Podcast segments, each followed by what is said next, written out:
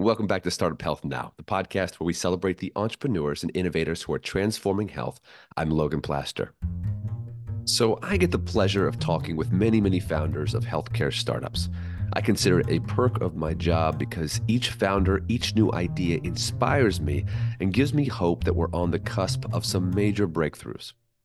Then reality sets in, and I'm reminded just how hard it is to go from an idea, even a brilliant one with validation, to commercialization and broad use. It's one thing for a founder to find a single clinic to use their platform or device, but a common question is how do you get your startup adopted at a large hospital, or better yet, a hospital system? Do you just call up a chief digital officer or a chief innovation officer and they'll get it all sorted? Not exactly, according to our guest today, Sara Vaezy, Chief Strategy and Digital Officer at Providence.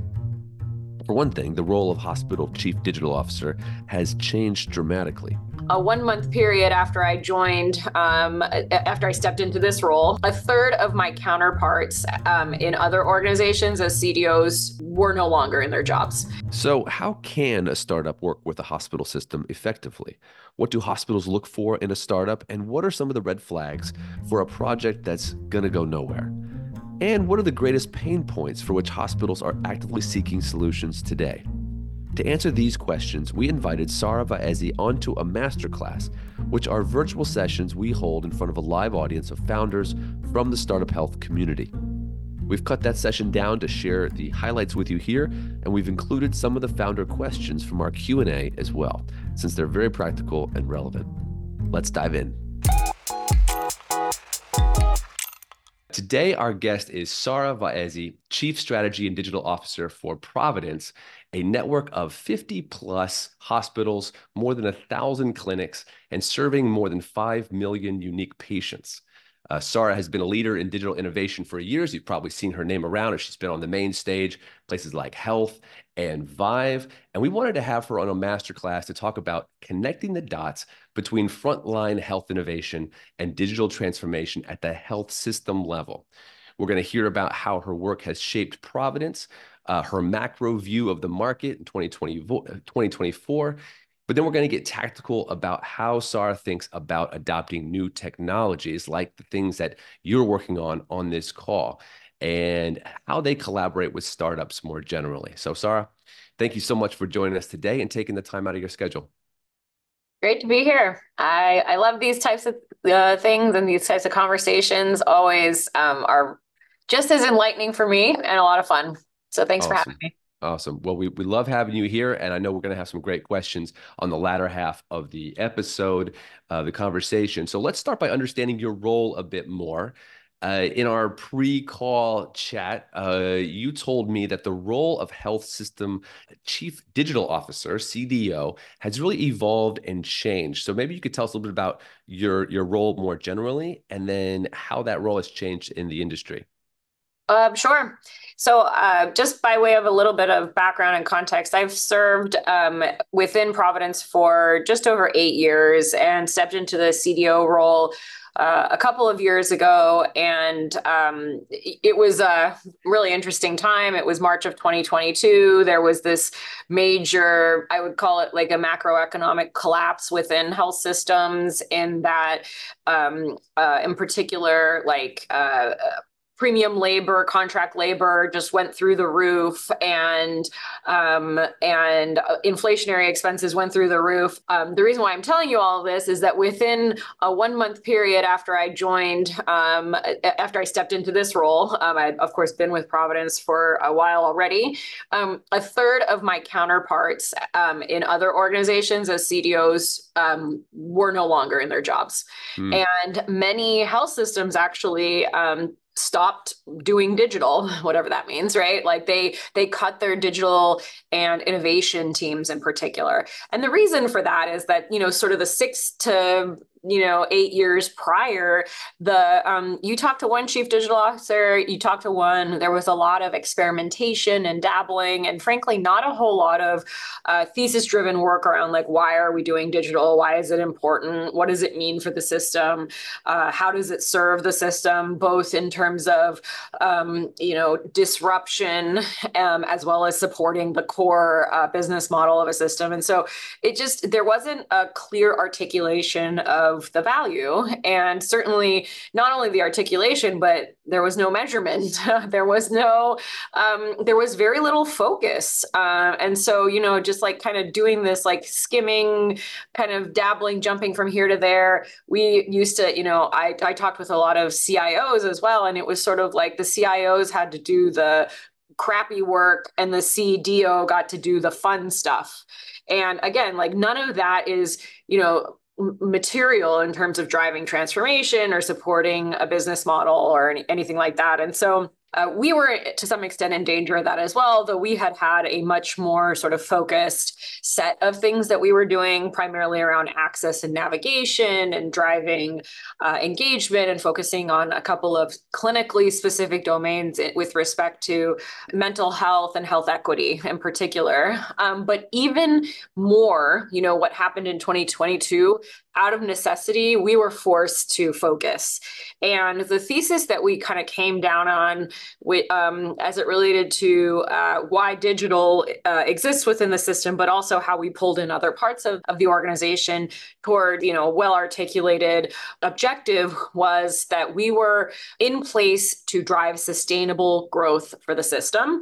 And um, what that meant was to have a front end for the system that from discovery through delivery and beyond um, really brought the consumer and the provider together. So take out the friction, make it simple, you know, uh, um, uh, enable access, uh, enable a personalized experience.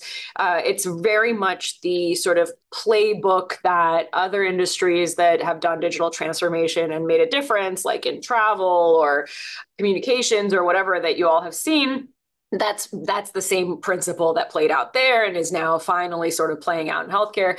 In some cases it was sort of I would say summarized as consumerism in healthcare, though we don't think that it has necessarily anything to do with consumerism per se. Um, because I think in a consumerist model, there's sort of this presumption that the aggregator is the consumer, and that's not what we're saying. We're saying the health system is a platform that can really help bring patients and providers together, and digital's role is to facilitate that. So, um, with that sort of philosophical thinking, um, what I'm responsible for, what I have responsibility for in the system is marketing. And that's not just digital or performance marketing, it's all marketing, uh, digital channels. So, web, mobile, you know, search experiences, e commerce and syndication. So, you know, online booking, those types of things.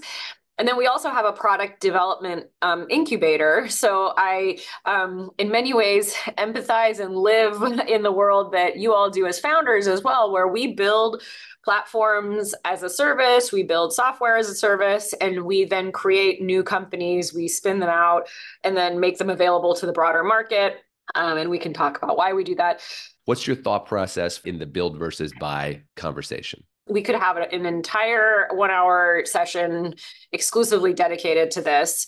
And I'll start by saying that we, uh, from an electronic medical uh, record standpoint, we use Epic. Um, and so if we were to do any build buy analysis as a system at the sort of feature and functionality kind of from that lens, um, we would always select Epic because Epic can basically build anything under the sun or it's on their roadmap or, you know, some other version of that. And, um, but ultimately build buy is much more than just features and functionality. Um, and part of the role of digital in driving sustainable growth is both from a technology and a business lens, right? So you're not thinking about it from an IT perspective. You're actually thinking about it um, about your problems from a business as well as how do you solve the business problem with technology perspective.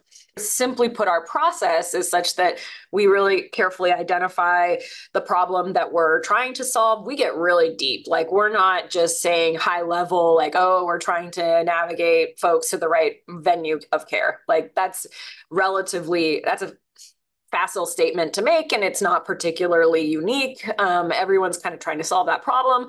Um, but we get very specific about what we mean and uh, we look at it from a business model standpoint. So, what is this business model that is important to us, for instance, and what kind of business logic do we have as a system? What does our capacity and operating model look like that would also influence the technology from a solution perspective? Then we look internally. We do in many cases leverage epic because it frankly like it's a feature or a functionality is fine or like some it build within our core it organization is also okay. That's a possibility. That's step one. Um, often though uh, just feature like standing up new features doesn't fit the bill. And so we then look externally to the market. Again, we get really deep because we're not just uh, it's not like an RFP process where you check the box. It's a um, it's really a business evaluation process. We also um, you know so we look at um, any partner from from multiple lenses. How do they help us manage our our many business models? Frankly, we live in a mixed um, mixed world. It's not just fee for service or uh, value based care it's combined and us for instance being forced to navigate the transition economics ourselves and make a decision is often very difficult for us to do. And so like a platform that will help us manage in a mixed model is is always helpful. So that's just one example. Anyway we look pretty holistically. And then lastly we look out um, if we don't find something that's where we sort of evaluate build opportunities. But where we build is in a very narrow niche. And the reason we've gone through this again, like sort of extensive process of identifying what we're very good at and what the market is good at.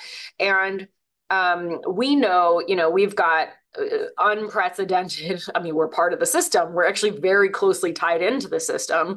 We uh, so we have access to operators. We have very very deep access into the core infrastructure. And so we know like how the apis work how well are they documented? You know it's at, at sure. that level of like extreme depth and we um, also know where are there unique circumstances in which we are the only ones that are positioned to have access to that core environment and therefore it would make it better for us to build versus a point solution out, um, company out there yeah. so we go through this whole analysis every time and there also needs to be other things like the market size needs to be sufficiently large because it needs you know we really want to build venture backed companies not we're not trying to build features and then pass them off as companies. So there, it's a it's a pretty uh it's a pretty high bar. Uh, you know, we're having this conversation in front of dozens and dozens of founders of healthcare startups, relatively early stage, bunch of problem solvers, uh, who I'm sure would love to know what some of your greatest specific frustrations are, some of the problems that you would love to have someone solve. We still are very clunky when it comes to supporting self service.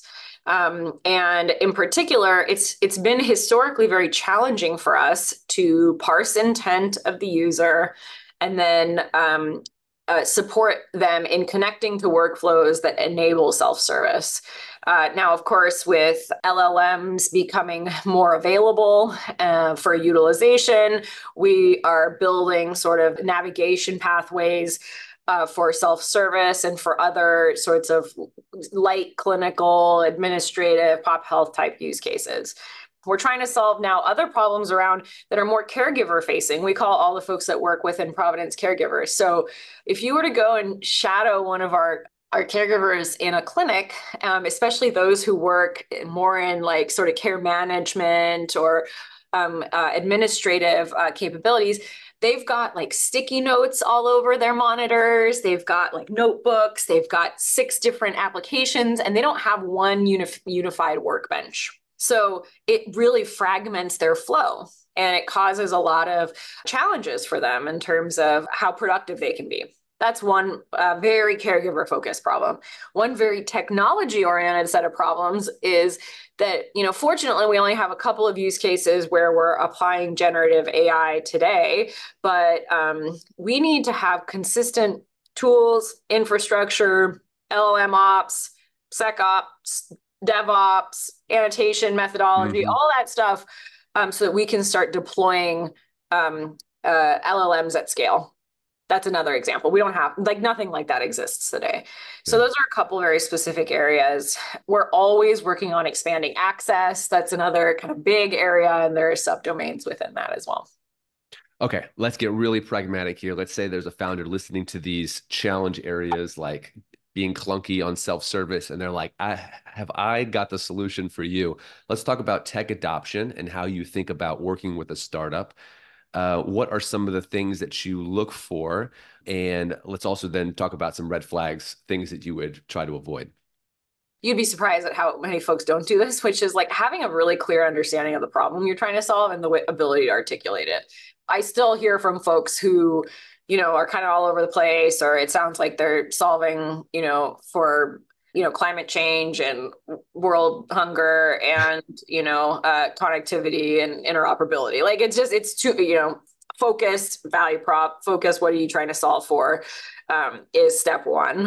Um, can, can then, I pa- can I pause you there? Because you know part, part of the reason to have a call with someone like you is to understand straight from the source what the challenges are at a level that most people don't get visibility on and so, do you have suggestions on the best way to understand the true problem? There's like the perceived problem, you do a little research, there's that problem, and then there's the true problem. And sometimes only someone at your level uh, has the true visibility. Is that fair to say? I would say I am not in the category of people that is like deep in the work, right? So I'll tell you like philosophically and like in some maybe in a highfalutin way, but when you go and you sit with our patient registration representatives, like I saw how much clicking and cutting and pasting they had to do, or the fact that like when um, you know the schedulers and the registration people are two different people, and so you might get something scheduled, but you can't do a verification of prior auth and um, you know network eligibility, et cetera, et cetera, et cetera and therefore there's lots of breakage and a lot of last minute cancellations because we couldn't get we couldn't verify someone's insurance status right like you won't know that you won't actually know that someone calls and can't get someone to pick up the phone unless you go and sit there mm. and so like playing the ground game is is critical. And that's really hard to do. Like don't get me wrong. I'm not uh, i'm not saying that's an easy thing to do but like getting clever about how to access folks on the ground is probably once you've got this like sort of high level like we think there's an opportunity there is really critical. Like and I've talked with like, you know, other folks in the industry about this. We're all kind of trying to solve the same problems. It ultimately gets down to how you're solving the problem makes all the difference in the world when it comes to driving adoption within a system. Okay. Okay. Sorry. Let's get back to your answer about how you work with startups, what you look for and what you're avoiding a lot of uh, you know humility around what you we what you do and don't know engagement if it's a clinical solution you got to work with clinicians like it, you're not really a clinical solution if you haven't worked with clinicians to to build. So those are those are some big ones. Providing um you know especially depending on like y'all are you know founders. And so i assume a lot of the uh, the solutions that you're building are relatively early stage. And so um it's really critical to get in that in the environment and offer things up that might help you get access to special parts of the tech stack. I'll give you all an example. Um, many, many years ago, we were doing some work in provider directory. Now, this is like so many years have gone by, right? So lots of lots has changed in that domain. Um, but we were working with a company that was building their solution and they wanted access to Epic because they needed to build the connection between Epic and the the credentialing systems that provided a lot of the provider data. And that was not something that we as a system had done before and didn't really know how to value that. And so they actually gave us warrants in their company in order to encourage the integration with Epic and for us to deploy the resources that we needed to deploy against solving that problem for them. So be willing to work creatively um, and provide, you know, access to your environment or just give visibility do you know not just demos at a high level again like what are the features but um, get in there um, with folks around how your tech is architected. If you have if you have it built out already if you don't work with folks to really capture the requirements not from people like me. I, I i'm not on the ground and i'm therefore i'm useless. And so the deeper you go the better I'm good for like strategic contacts and what is the health system thinking about, and in general, what's digital doing and what's marketing doing and what's experience doing and corporate strategy and all that stuff. But it's not the clinician, it won't resonate with an actual operator until unless it's been co-built with folks like sitting shoulder to shoulder. If you require data to be sent to you, that is going to be an uphill battle like if you're trying to train models, there are probably other ways to get that data that you don't need it from a health system. It'll take you 25 years. I want to get um, more. I want to get more into that data sharing and maybe a little bit about AI. But first, let's take a few questions from sure. the uh, audience. Adam Schultz from Minder. You know, as you as you figure out organizations that you want to work with, do you ever invest in them? Do you actually make investments to help them develop their technology, or have you ever funded pilots to help them get to the point to where they're ready to pilot it with your organization? And how does that work? Uh, really interesting question. If there's uh, sufficient sort of conviction in the area, yeah, like we, by the way, like I never recommend running a free pilot that's just a recipe for disaster um, and languishing in health system abyss forever and ever. So don't do that. We have funded folks to do experiments. Now, it depends if it's like a highly sensitive clinical, like if it was like, for instance, a um, we actually did do this ultimately, but required a lot of uh, clinical uh, backing. There was um, safety planning for suicide, um, suicide prevention in particular particular in our EDs when folks were in sort of this crisis um, moment. Um, and we ended up doing a pilot that we paid for um, because the core clinical, like scientific uh, model was in place and they just needed to test it in an operational environment of, of a large system so we paid for that and um, and then worked uh, because we were really testing whether, like, t- testing the effectiveness in an environment versus the efficacy in sort of from a theoretical perspective. So, um, so yes, we we absolutely do do that. Um, when it comes to like med tech, if folks are in med tech, like that's not really something that we do. That's more like we already it has to have gone through the 510k and be you know FDA cleared. Um, so it highly it's highly dependent, um, but ultimately it comes down to finding a champion with sufficient conviction, and then m- more or less anything is possible from there. Any any tips on finding that champion with conviction? Unfortunately, it is only done through brute force right now, um, and you know, we had talked many years ago about doing sort of like a social graph of healthcare and like who in what organization is responsible for what. That is not really a possibility right now. And with health systems moving around quite a lot, lots of uh, attrition when it comes to different roles, and just sort of health systems are going through quite a bit of change at the moment.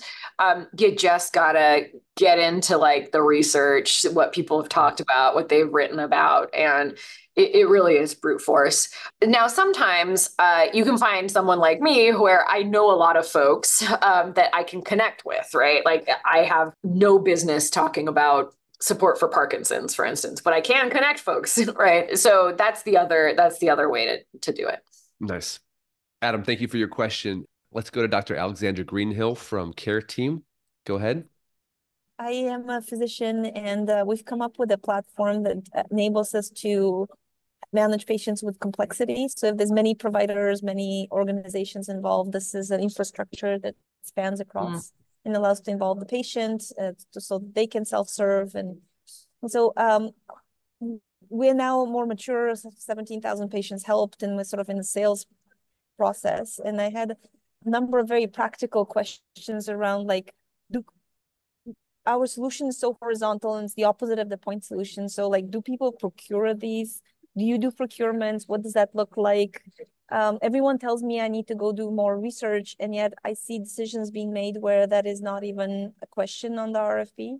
And so, you know, um, any practical advice you have as to like, we think we've built something that is a game changer and we know it because of the people who are using the platform now. How can I get this into more hands faster?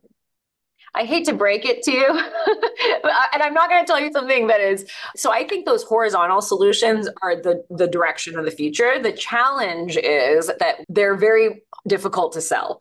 Uh, I speak from personal experience in that we build a lot of horizontal solutions too. I mean, those platforms are intended to knit together, that we build are intended to knit together point solutions. And it, you know, you got to go talk to like every single person in the organization, it feels like, before you can actually eh, uh, sell. So that's the part that's hard. For solutions like that, and eh, you know, take this for what it's worth, given that I don't know that much about your your platform.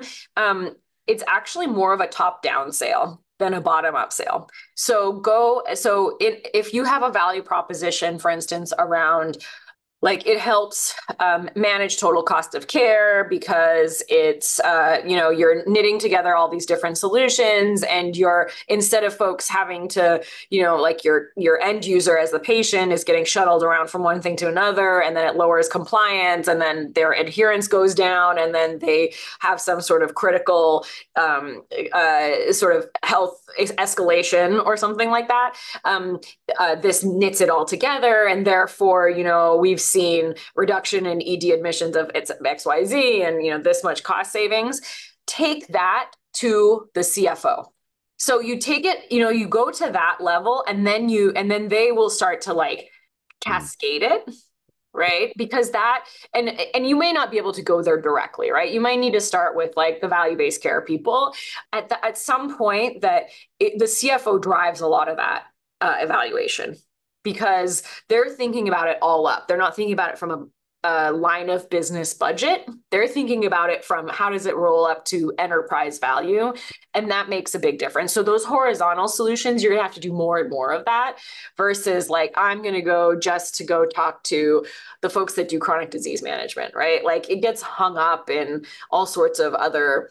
Uh, operational challenges. You know, the other place that you could uh, kind of start if there is someone that's like in charge of all up like virtual like telemedicine um remote patient monitoring you know all of those types of like things that enable like technologies that enable a different business model uh, around care in the home or remote care like they will start to get that and they may be your entry point yeah, we appreciate that candor, and you know that aligns with a lot of uh, conversations we have around really finding mission fit partners, really finding people where you're aligned with what they want, like talking to that CFO about uh, reducing costs. Shireen, let's go to you for your question. Sure. Thanks, thanks, Logan, and thank you for your time, Sara. So Shireen with Yumlish, uh, we are scaling digital nutrition solutions, largely focused on underserved communities.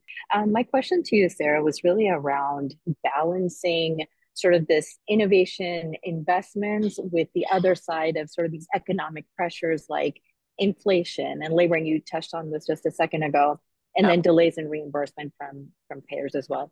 How are you balancing sort of both? How do you make room for innovation while also trying to manage the p&l um uh, so what we've done as an organization i'll put it this way um, is that uh, after March of 2022, we kicked off a, you know, I would say a 24 month effort to recover and renew the system. And like it's been all hands on deck for that time period. Now, um, it's actually probably going to extend through the end of you know uh, this year or halfway in next year. So it's really extending into like almost 36 months um, because the challenges have been a lot more um, more uh, like material than we thought.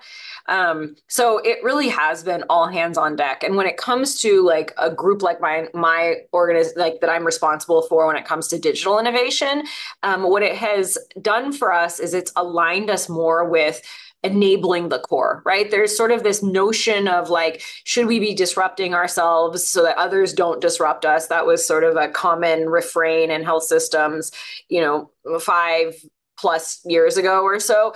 And no one's talking like that anymore. Partly because you know we've come to realize like Providence, for instance, cares for over 5 million patients a year, and the disruptors still haven't gotten to that scale. So we got to keep the system together in some way or another, right? Like people still need cancer care, people still need um, uh, you know, um, transplants and they need, you know, they need a lot of services. They still need primary care and they can't just rely on these other sort of uh, folks that are frankly nibbling around the edges. So our core system is valuable and it is essential and it has forced us from an innovation lens to say, from an innovation perspective, how do we support the core?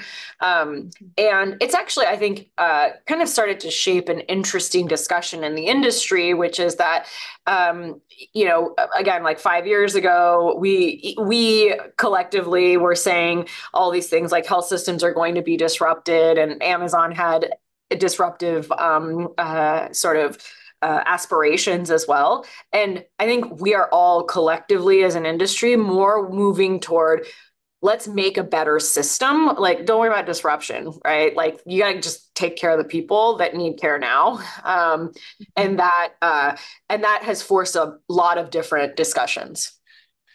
Hmm. That's helpful. I'll just do a quick, a super quick follow up to that, Sara.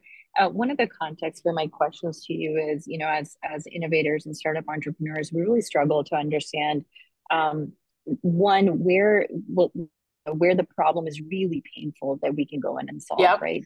But the other side of it is also making sure that the dollars exist there so that we can go solve those problems. Because, like you said, free pilots are are no fun for anyone. Um, so, having said that, would you say those relationships are stronger with payers, providers? Where where would you recommend uh, startups to to seek that alignment. If you have something that has a um, I would say a near term ROI of under 18 months, health systems are a good bet um, because they're moving more, more quickly than they used to. Um, and now if it's like it only works under risk and only with like, you know, that makes it a little bit of a harder calculus because then you need to um, determine like how do you selectively apply it and operationalize it and all that stuff but if it's um, if you have a model that uh, can either be flexible within the payment environment or is agnostic to the payment environment um, and can deliver an ROI of less than 18 months, go with the providers. The payers, now that depends, right? Like if you're going with um, like regional, um, region, like smaller regional um, plans, are in a world of hurt too. And their tech infrastructure sucks 10 times worse than health systems. Um, it's bad, like really, really bad. Like I'll give you one example. We we have the ability to, to do SSO. They their their technology doesn't even allow for it. Like it's not even like, oh, they don't want to. They can't. They cannot do it. So their technology infrastructure is so weak that um that it, it will just prevent you from even being able to engage in that. Um, now, they may be, you know, uh, willing to uh, partner on um, on uh, certain things that will save them from a total cost of care standpoint. But the challenge is that they will need you to already have validated data, and you got to get that validated data somewhere, right? So um, often your validated data will come from a provider. Appreciate the question, Shireen. We're going to try to squeeze in one last quick uh, question. After that, we're going to allow you to share back, as we always do in our master classes, one biggest insight that you heard. So uh, while Beth Sanders from LifeBio is asking her question, if there's something that you've heard that was helpful to you, drop it in the chat, and I may call on you at the very end. So Beth, why don't you come off mute? Hi, Sara. Thank you for this. I just, you kind of touched on it here the, the relationship between the health plan and the health system. It, it just feels like I'm, I'm feeling like they're coming together more and more and they're, you know, your, your personalization, um, more focus on wellness, maybe more than sickness. Is that where this whole thing is heading? And especially with a massive aging population, is Providence looking at that and going, well, we better get ahead of this on the wellness side or we're going to be overcome? Uh, yeah, so uh, I'll break your question up into a couple of different parts. Um, personalization is uh, something that uh, um, I think all all systems, all uh, payers, like we're all kind of on that journey in differing, like varying degrees of with varying degrees of success, and um, and uh, uh, we're going to see that theme more and more. Now, whether health systems and payers are going to come together to do that, I think is an entirely different question. Um, payers, you know, first uh, diversified into services and pharmaceuticals, and now they're diversifying into actual care delivery. And um, and that's how they're building the connection. They're not actually leaning into the existing providers. They're building health systems without hospitals. And that allows them to capture more data and, and um, play chicken even more. The um, the uh, and then the blues and like other regional plans are just really struggling frankly and like to back to our previous conversation don't really have the capabilities i would say to um, meaningfully um, enable a, uh, a, a joint experience. Now, some may sort of uh, overcome some activation energy, um, and but it, we've we've not seen that play out so far. Um, then the question is like uh, to your point around like the aging population we're going to see more and more tailored ecosystems of care rather than um, rather than uh, uh, you know sort of one size fits all. The challenge is like what we've seen so far in that space like the first wave of those companies like Oak Street and VillageMD like have very challenging operating models right? And so like they are really heavy from a workforce standpoint really struggling with scale. They're caring for like 100000 patients you know after however many years and however many billions of dollars. And so um so i think that's like um, you know, we're going to have to figure out like, yes, it, it's important and it, that's going to be the expectation, but how it actually gets operationalized is, I think, TBD. And there's going to be a different wave of that going forward. Beth, appreciate the question. We are basically at the end of our time. Sara, I want to give you a chance to sort of uh, give one piece of parting wisdom or advice to this group. You know, we've got a few dozen founders on the call and many more uh, who will listen to it afterwards. Um, how should they be thinking about health innovation in 2024 uh, as as it pertains to connecting the dots from early stage innovation to really the health system level, five million patients, and wanting to see that impact reach real patients? Find a partner uh, early if you can, and um, and get as close like shoulder to shoulder with them as you possibly can. I mean, I think you know there are.